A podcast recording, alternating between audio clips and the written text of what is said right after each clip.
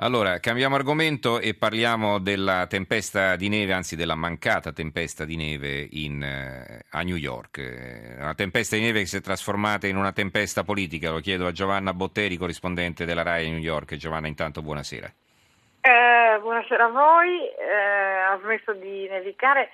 La storia di Juno, la tempesta perfetta, è che eh, non è arrivata, ha risparmiato New York, ma è arrivato a Boston in Massachusetts e, e, il paradosso è che tutti l'aspettavano qui, compreso il sindaco e il governatore che hanno fermato la metropolitana. Da 105 anni la metropolitana di New York non si fermava, sono stati chiusi scuole, uffici, negozi, una, una città ferma e naturalmente quello che è arrivata è la neve New York è abituata alla neve d'inverno, tanta neve ma certo non quanta eh, ci si aspettava e non è successo niente. Quello che sta succedendo invece è fuori Massachusetts, Rhode Island, eh, dove ci sono intere zone senza elettricità, dove quasi 5 milioni di persone sono intrappolate dal freddo, dove continua a nevicare, dove la neve caduta ha già superato il, il metro, dove la tempesta continua a colpire, potrebbe andarsene solo fra 48 ore. Che cosa vuol dire? Vuol dire che eh, i newyorkesi si dividono in questo momento tra chi dice il sindaco ha fatto bene, bisogna essere prudenti, ricordiamo quello che è successo per l'uragano Sandy, ci sono stati centinaia di morti, c'è stata distruzione proprio perché nessuno ha voluto prepararsi, ricordiamo il 2010, il 2006 quando ci sono stati morti, ci sono stati danni, gli altri dicono non bisognava fermare la metropolitana, la metropolitana di New York non va mai fermata, ma insomma la verità è che qui noi eh, abbiamo avuto una giornata in cui è comparso anche il sole, Central Park è piena di bambini, di slitte, di gente con, con gli sci, abbiamo tirato veramente un sospiro di sollievo. Adesso l'unica cosa, io sono arrivata a piedi al lavoro attraversando il parco, mm. spero solo che questo vento gelido non geli tutta la neve che è rimasta, ma i problemi adesso sono, sono a Boston con quello che sta succedendo in Massachusetts e in Rhode Island. Allora, eh, sai come ancora un momento che ti leggo, intanto va bene, il titolo del quotidiano nazionale Il giorno della nazione il resto del Carlino, una fotonotizia a centro pagina,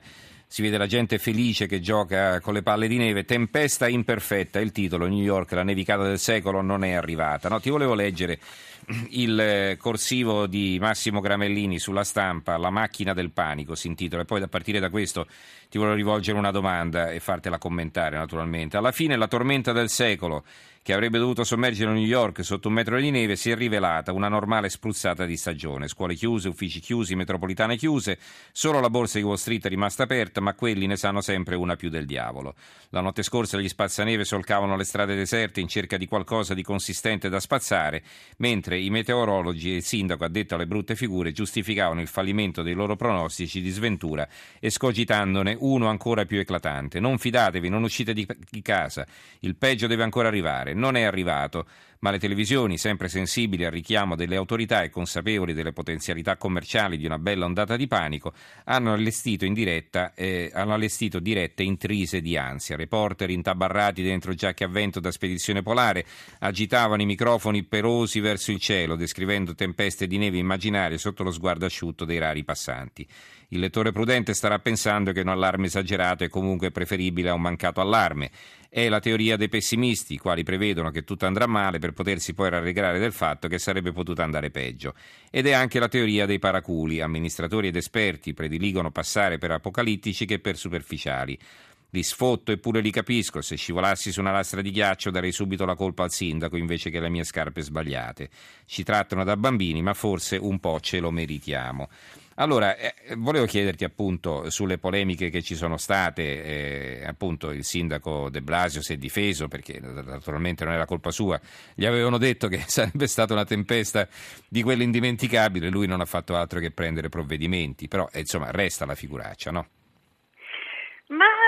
Lo so, è, è, è strano come sempre da qua del, de, dell'oceano i, i sentimenti. Si vedono in maniera diversa. Mm Sì, vedete, in maniera diversa e sento molto forte oggi parlando, parlando, con l'Italia questa cosa della figuraccia, della cosa, mentre qui eh, che diciamo siamo stati in questa notte ad aspettare, abbiamo tirato un sospiro di sollievo in qualche modo quando non è arrivato, i sentimenti sono molto contrastanti. New York Times ha fatto un un piccolo editoriale, un po' sulla falsariga di quello di, di Gramellini, insomma meno eh, così, meno, meno, meno, caustico, eh. meno caustico, dando una serie di dati quanto ci è costato chiudere la metropolitana, quanto ci è costato così e ci sono stati una serie di, di, lettori infuriati che hanno detto ma ve lo siete ricordati che cosa è successo per Sandy, ve lo siete ricordati cosa è successo nel 2006, vi siete ricordati la gente bloccata nelle carrozze della metropolitana ore e ore al gelo. Quindi eh, è in qualche modo abbastanza interessante anche quello che eh, è successo perché c'è evidentemente necessariamente una, una responsabilizzazione di tutti di fronte a eventi di questo tipo. C'è stata una sorta di prova generale su Ebola. Eh, su Ebola mh, mm, non c'è mai stata un'epidemia negli Stati Uniti, non c'è mai stato il pericolo di un'epidemia, non c'è mai stato nessun pericolo uh, in assoluto, però evidentemente c'è stato questo allarme, questo super allarme e ovvio, uno che cosa si chiede? È meglio questo uh, con il risultato che poi non ci sono stati casi, non c'è stato niente, qui a New York nessuno si è fatto male neanche eh, scivolando come Gramellini con le scarpe sbagliate, oppure Sandy quelle centinaia e centinaia di morti e di distruzione, non lo so, io forse perché sto qui magari preferisco che chiudano mm-hmm. per mhm. una notte la metropolitana, ma stare certo. più tranquilla. Hai assunto la, me- la, mentalità americana che forse diciamo anche un po' più matura della nostra, che stiamo sempre a lamentarci, no? se non ci avvisano e succede qualcosa è colpa del, di, di, chi non ci ha avvisato, se al contrario fanno, cioè, lanciano un allarme che poi eh, non si verifica, ecco ci hanno preso in giro, insomma quindi siamo sempre scontenti. Grazie allora a Giovanna Botteri, nostra corrispondente da New York, grazie Giovanna e buonanotte. A voi buonanotte.